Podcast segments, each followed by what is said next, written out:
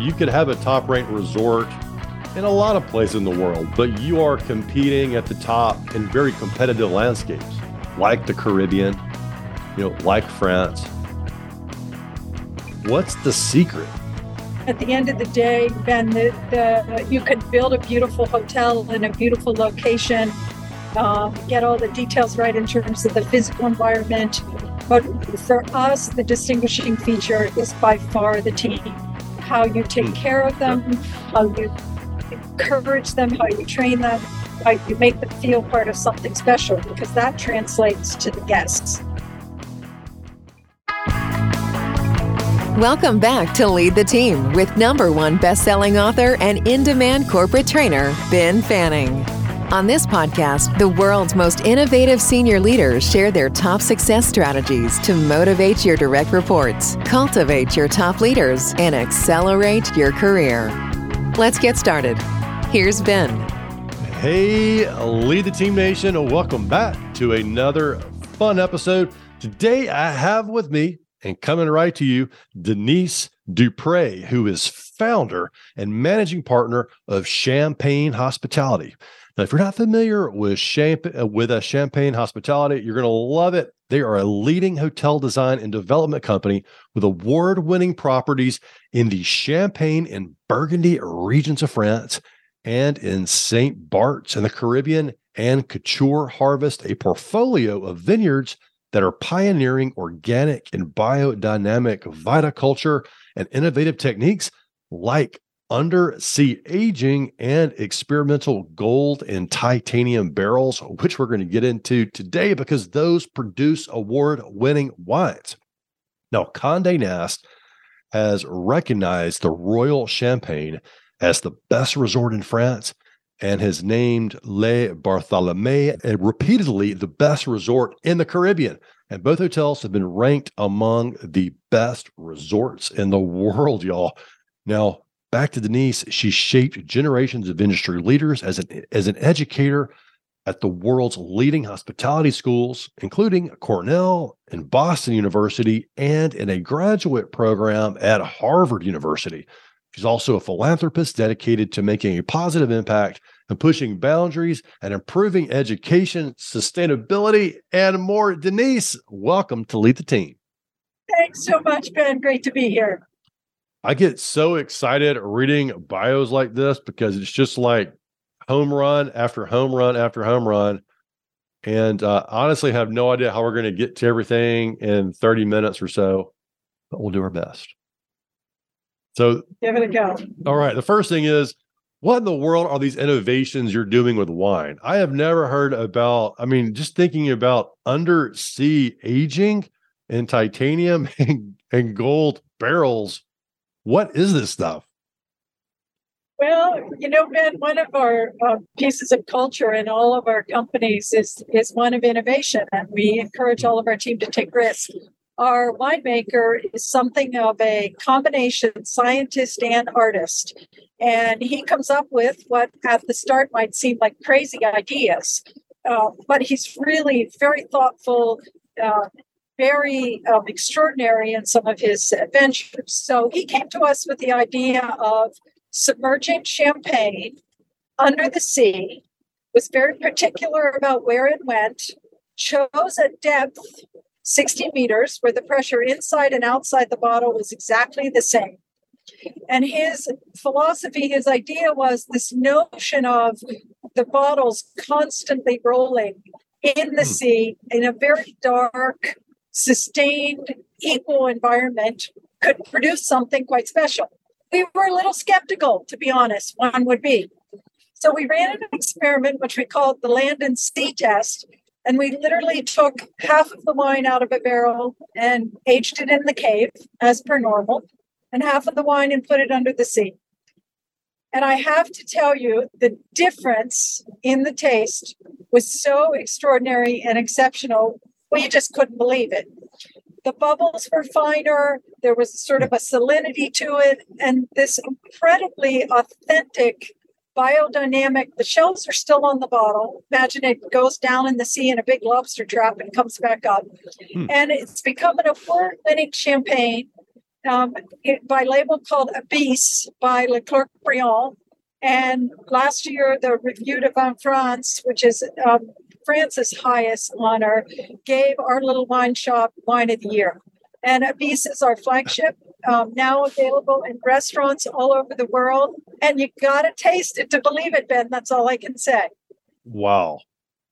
Well, it just seems so. The reputation of French wines, champagnes, let's just say the old school, right? Like, hey, this is our terroir, and this is where we do it, and this is the way we've been doing it for generations. And you're like, okay, let's send it into special barrels under the, uh, you know, way under the ocean and leave it there for a while and see what happens. What it, what is this? Has this mindset always been in this organization, or, or I guess, well, you founded it, so how are you thinking no. about old school versus new school? Uh, it's a great question. We, we have the great privilege and honor of a sequence of French owners to the, the, the Champagne House. So we just celebrated our 150th anniversary. We've uh, been in the Champagne House for the last decade. There is a rich tradition which we have such respect for, and quite frankly, a lot of rules around what champagne is made, and we honor those in every way that we can. But I think there still is room for, for innovation and mm. creativity. Um, your, your question asked, you know, has this always been the, the, the house? And the answer in some ways is yes, even though we weren't part of it at the time. But the Leclerc Briand label is one of the oldest bio champagnes ever. So one of the former owners, he decided to not use for yeah, just, so I guess we come by it honestly uh, to to follow the legacy of of Miss Clark uh, from from generations ago. Wow. Yeah, I mean that's that's a really cool story. Now going back to this experiment, how long was it under the under the ocean? Or Great question. We aged about 18 months under the sea and then pulled, pulled it up. Um, you know, you, you let the bottle sleep um, as you would in the cave as well. And there are um, rules about how long bottles have to sleep um, and how hmm. long you age champagne as well. So, totally respectful of those as well. Okay. So, we have a lot of business leaders that listen to this podcast, and I'll, they're always looking for new things to share at their business meals and gatherings. And so, y'all go check out this. We'll, we'll have a link in the show notes to this champagne so you can go locate it. Uh, but um, now you've got the inside story on it too that you can share from Denise. Now, cheers, everyone listening. So let's get into this, and I want to talk about your background and everything. But I want to titanium barrels.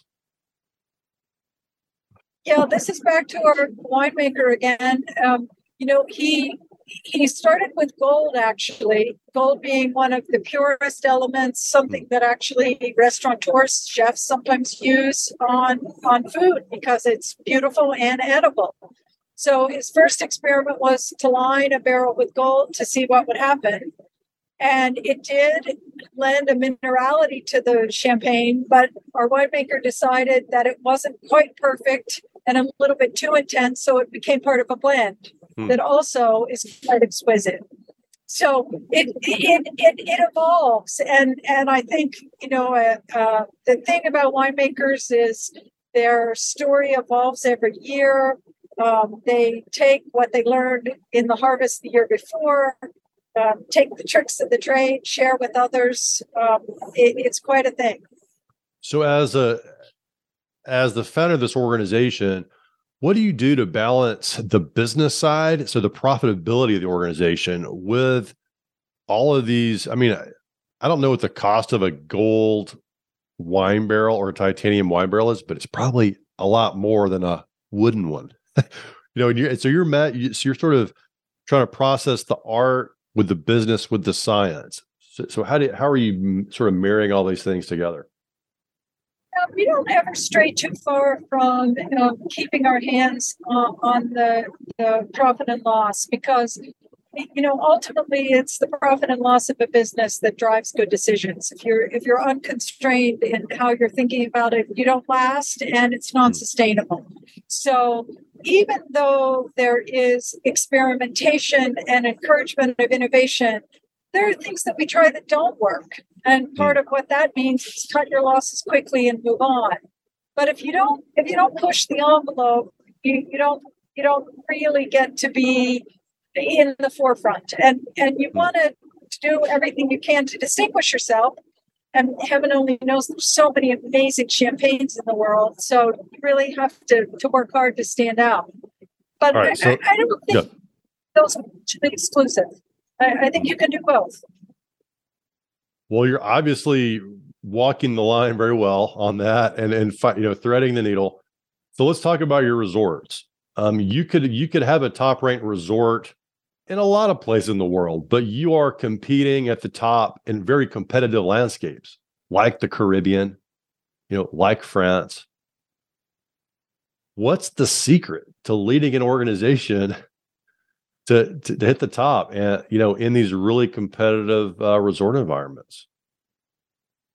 Yeah, I mean, at the end of the day, Ben, the, the you could build a beautiful hotel in a beautiful location, um, get all the details right in terms of the physical environment. But for us, the distinguishing feature is by far the team. How you take mm. care of them, yeah. how you encourage them, how you train them, how you make them feel part of something special, because that translates to the guests. And hmm.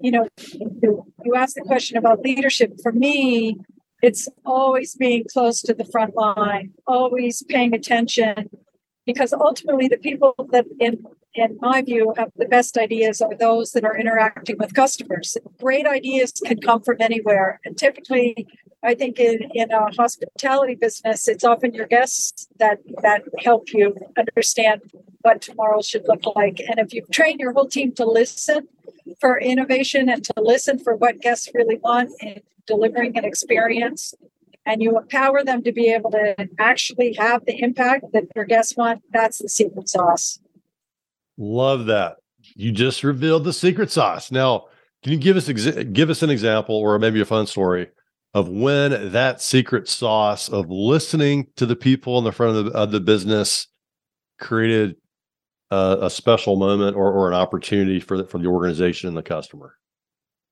Sure. A couple that are seemingly small details, but it's the kind of thing that makes a difference. So we had a guest uh, drop a pretty expensive bottle in their room. They felt horribly, glass everywhere, and obviously, you know, that's a little bit of a task for housekeepers, but no problem. What our housekeepers did, though, that was above and beyond is not just clean up the perfume bottle, but went to our gift shop, got another bottle of perfume, wrote a handwritten note that said, you know, so sorry that you lost your perfume, but we hope you'll enjoy trying this one. I didn't have anything to do with that. That was initiative of a housekeeper well, I hmm. shouldn't say I didn't have anything to do with it. I empower and encourage our team to always look out for ways that they can do the extra benefit for a guest. And that's the kind of thing that happens. Hmm. Um, that guest posted it on TripAdvisor, and then it became a little bit of a talking piece throughout the hotel. So it wasn't just one broken perfume bottle, it became a celebration in the employee uh, canteen to you know give hats off to a, a housekeeper who went above and beyond. So that would be one example. And you see it over and over hmm. again if you let your team genuinely try to take good care of your guests. Yeah. Versus oh uh i would like to give them a champagne or a uh, a, a bottle of perfume but i need to escalate it to denise to see if she'll uh, do it. And then by the time it actually gets to you, right, they've already left the hotel and they're mail, you know. Instead, cleaned up, real time, handwritten note. That and that handwritten note may be worth more than than the value of replacing the uh, the perfume, probably. I suspect. Absolutely. Absolutely, been on two dimensions. Not only did the guest feel great, but the staff member had a sense of joy for making life better for a guest, and then their the fellow team gave them kudos for for being thoughtful. So it's a glory spiral, really, where more than one person benefits. A glory spiral. Do you use that a lot, or did you just come up with that? Do you... Oh, question. That's pretty I good. To reserve it try to reserve it for special moments, but you you provoked it in me. So what can I say? Well, the gl- let the glory spiral prevail, um, because yeah, yeah. I mean, what what an amazing experience. Now, you so you, I think you you generated an example. So you you what was the message, or, or what are you crafting so that a housekeeper on a an island away, you know, hours away from you, knows to do this? Like, how was that? How are you communicating that message, and ultimately, it's, it's getting down to the front lines? Um, it's work, and to be perfectly honest, some of what you're up against is people don't really believe you at first. You know, your team doesn't. re- Do you really mean it? That I'm really allowed to do that? And I, I think we we try to amplify any time that it happens in our staff newsletter, in sharing with other team members. You know, so it becomes almost part of the culture. If you reward and you amplify whenever it happens. Um, another example, we had a, a, a new staff member join us that came from a very large hotel chain and was used to a lot more division of labor. And she happened to be our in our human resources department, but was walking down the hall, bumped into a desk. A, sorry, into a guest. The guest said, "Can you tell me where I could get a scale?" This staff member who had only been with us for two weeks came to her manager and said, Can you tell me who in our hotel is in charge of scales? Just a weight scale for this guest who wanted one. And we sort of chuckled. As a new person, we said, Well, actually, we all are in charge of scales. And because you had that interaction with the guest, it makes sense for you to be the one to deliver on that the second half of the story is so that housekeep uh, sorry human resource person gets the scale delivers it. She was so animated the next day at the staff meeting and how happy she made a guest. And, and that's what it's all about. It's kind of this mutual take good care piece of it. But Mm. then it's not easy. Uh, you, you have to be at that every day and make sure that your team knows that you really mean it. Wow. So where where does your passion come from in this? Because you mentioned bigger resorts that are more corporate, you know, in nature, and they have a lot more rules and regs, and they don't maybe take it more as much of an empowering approach as you do. But you're still competing against them in ways. So it's a little bit, and I don't know if you would describe it as David and Goliath, uh, because you might see yourself as the, you know, as the big one in the room. Know. But what how do you where does your passion come from in this in this competitive battle to really foster something different than what people can get elsewhere Yeah, it's a, it's a great question. I'll give you a two part answer. First, a little bit about me, Ben. I, I come by my love for hospitality, honestly. I, I grew up in a hotel business, family business, Mm-hmm. where I started really young. I, I had my first job in the family business when I was 10. I had a paper route, and that's not delivering papers, but picking them up. So I got assigned the area at the resort where I had to go around and pick up papers. Um, my, and my dad was in charge of, you know, driving around after I had done my route. And boy, uh, I learned early, you know, about details and hard work and don't miss. You know, every Wow. single cigarette, butt, every piece of paper got picked up. So it where was that was that in the us or that was in the U.S. I grew up in Western Pennsylvania at a ski area called Seven Springs um, Mountain Okay. Resort. So okay um, that, that's the early story. But but I think the important part of your question, sort of the David and Goliath bit, I think the connectivity of social media and what's happened with the internet and the ability for smaller players to connect with their customers is really different than it used to be. So TripAdvisor, Booking.com's evaluation, Google's evaluation, uh, you know, all of the restaurant companies where people leave mm. reviews.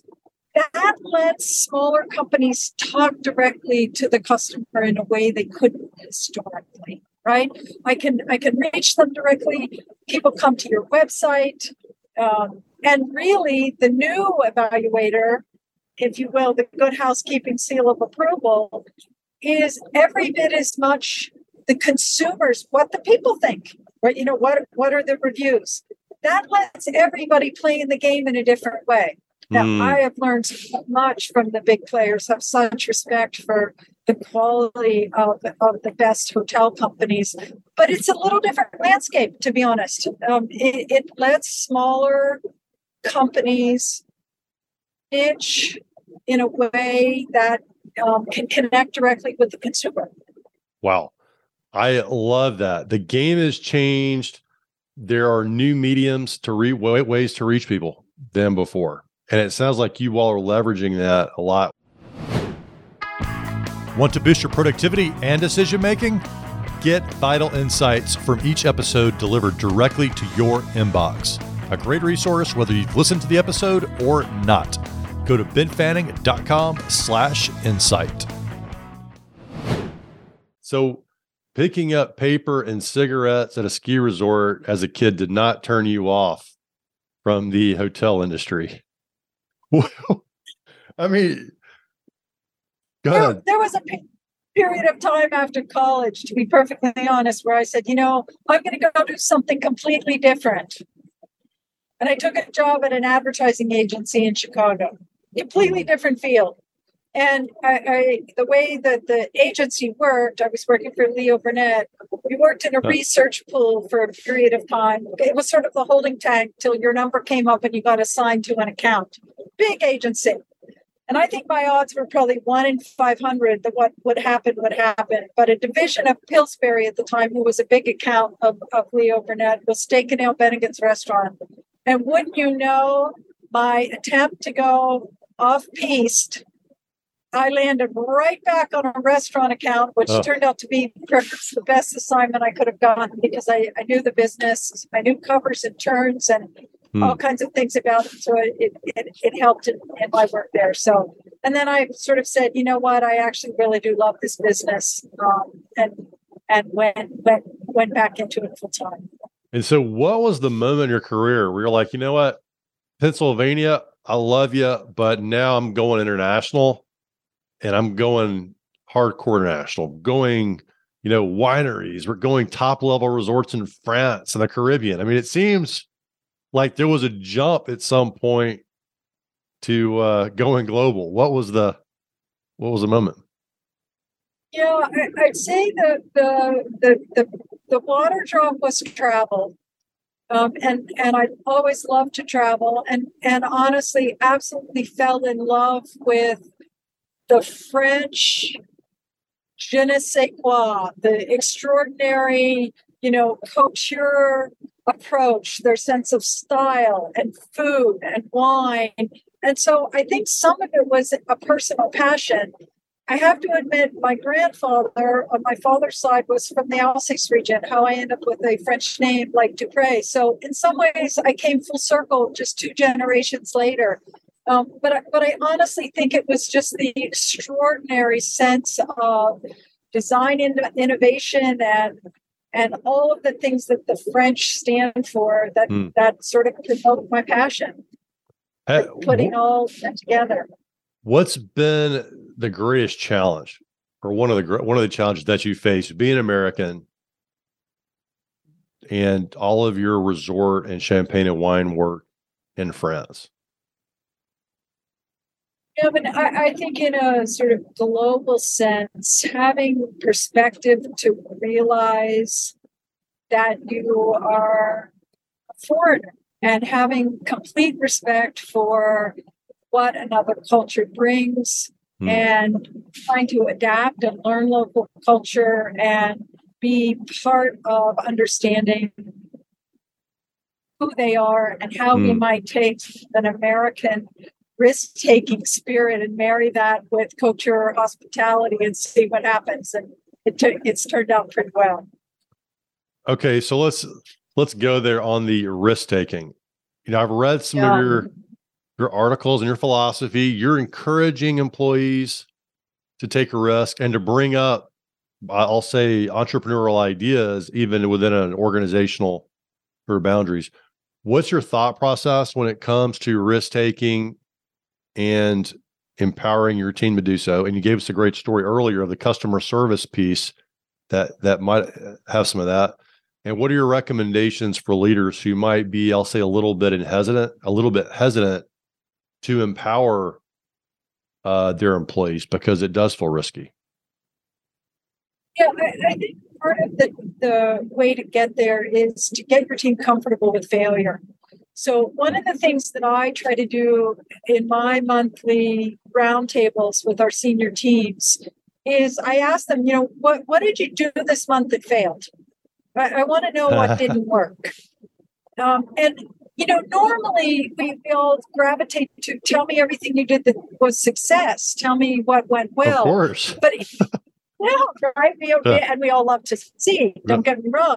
But if you could get people comfortable knowing that it's okay to fail, and I personally try to share stories if I've failed, um, because I think the real secret is failure is um, is an opportunity at some level. You, you mm. learn. We all learn so much more from our failures than we do from our successes.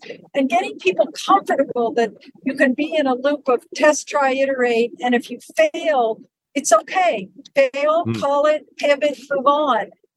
If you never fail, do you really possibly imagine that you've reached the limit? Mm. Right? you, you know, kind of discover the limit through the failure. Yeah. Otherwise, there might be more to gain, and you would never know. Do you? What's your what? Uh, what's a favorite failure of yours to share? Oh boy, um, you know, probably the one. Um, we we all have our strengths and weaknesses, but you know, having to get comfortable with conflict is something that early on in my career I, I wasn't as as good with. And you know, I, I, had a situation where I had two senior team members really at conflict with one another. And I, I was afraid to go there. I was afraid to call it what it was. And so I sort of hmm. danced around it. Well, I learned a good lesson in that because ultimately one person got so mad that they left and the other person wasn't so functional for a while and ultimately didn't work out either. So I really missed an opportunity. I missed an opportunity to get mm. those two people to talk to one another in a different way, um, to try to get them to understand each other. And So, and I and by the way, I think in a lot of, a lot of situations, not naming conflict when you have it and not just driving right into the middle of it. None of us comfortable in the middle of conflict. But, but I'd say that's that's important. It also, I think, helps when you're dealing with a guest that's disgruntled, like we have them. Like it's okay, like to, to be able to to work through a complicated situation um, can also be a real asset um, in, a in a hotel business. Yeah, I love that, and I love how you dissected that. A lot of times, leaders don't say, "Hey, yeah, this is this is where I failed," but they don't take the time to really turn it into a learning moment for themselves. But also, the way you talk about it is a way you can teach other people on your team. I can see you sharing that in a staff meeting. And this is a lesson too for all of us listeners today to think about those moments, those twists. How can you use it as a as a teaching device, you, know, for your managers and how you how you want them to do it. Now, if you have a disgruntled or when you have a disgruntled uh, customer, um, at at a hotel or resort? And i mean what's your process or how how do you teach your team at a top ranked resort to handle conflict like that? Yeah i mean i think the first thing is listen listen really carefully. Often the the root of the disgruntlement is people just want to be heard.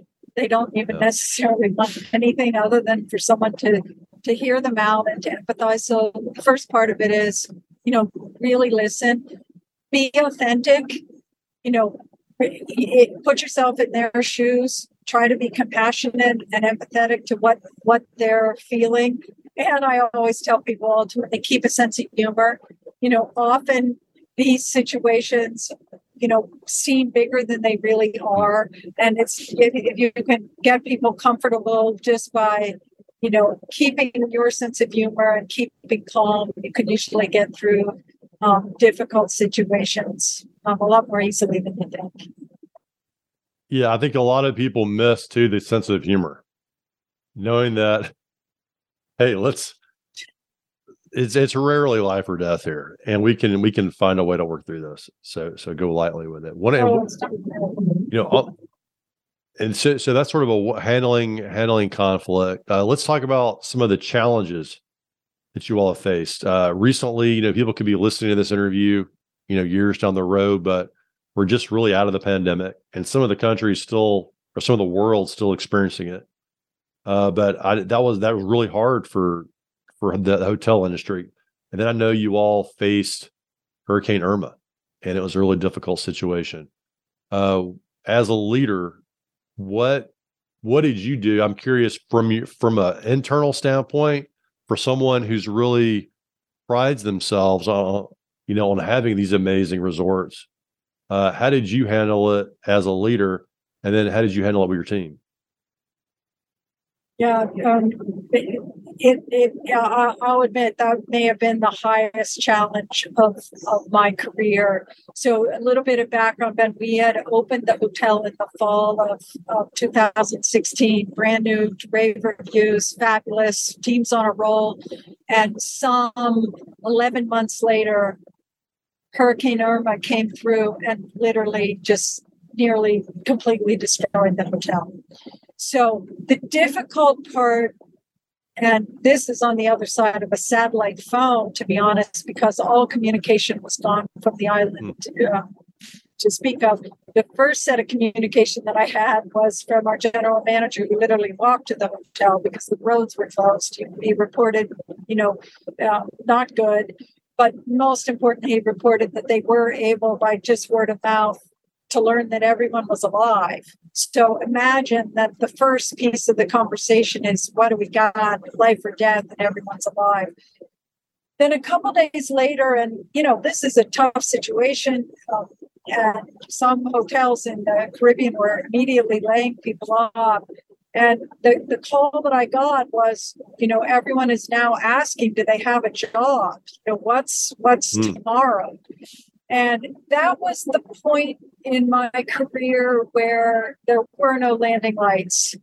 You know, didn't know what insurance would do, didn't know how this was going to work.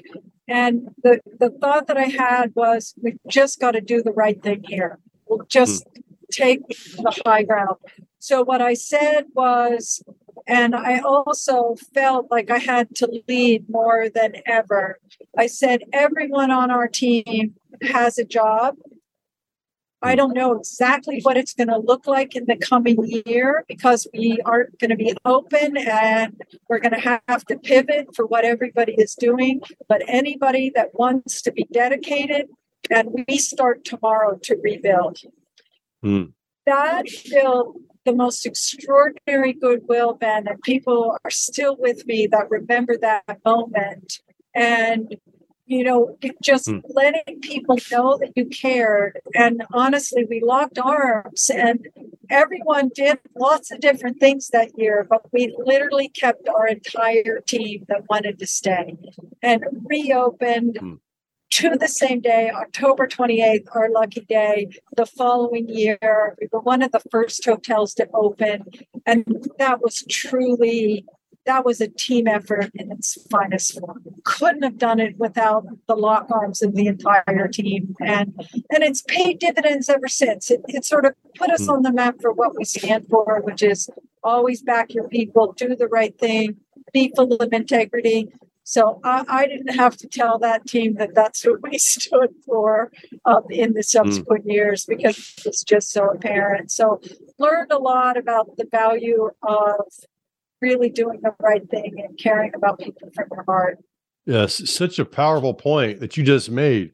You can tell people about your values and what you stand for as a leader in a company, but just show them.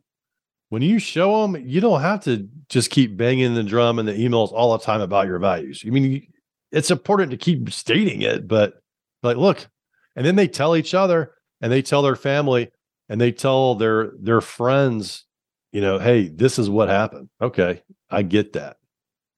I get I get this company now. Yeah, it, it, it, you know, and and thinking about, you know, where everyone is, what's on their mind. You know, I remember the subsequent phone conversations with my team. You know, what do you most miss? I remember with one of my team members, she's again, we're on a French island. I appreciate they love good food. She's like, I haven't seen fresh mozzarella in weeks, and I just would, you know, I just miss fresh tomatoes and mozzarella. And then I sort of went from team person to team person. I, and and true story, I took very little clothes on my first trip to the island, but I had bags full of food. I had mm fresh mozzarella, threw in the tomatoes and basil for one team member. I had takeout Indian, who one of our team members was Indian of heritage, so I had takeout Indian dinner.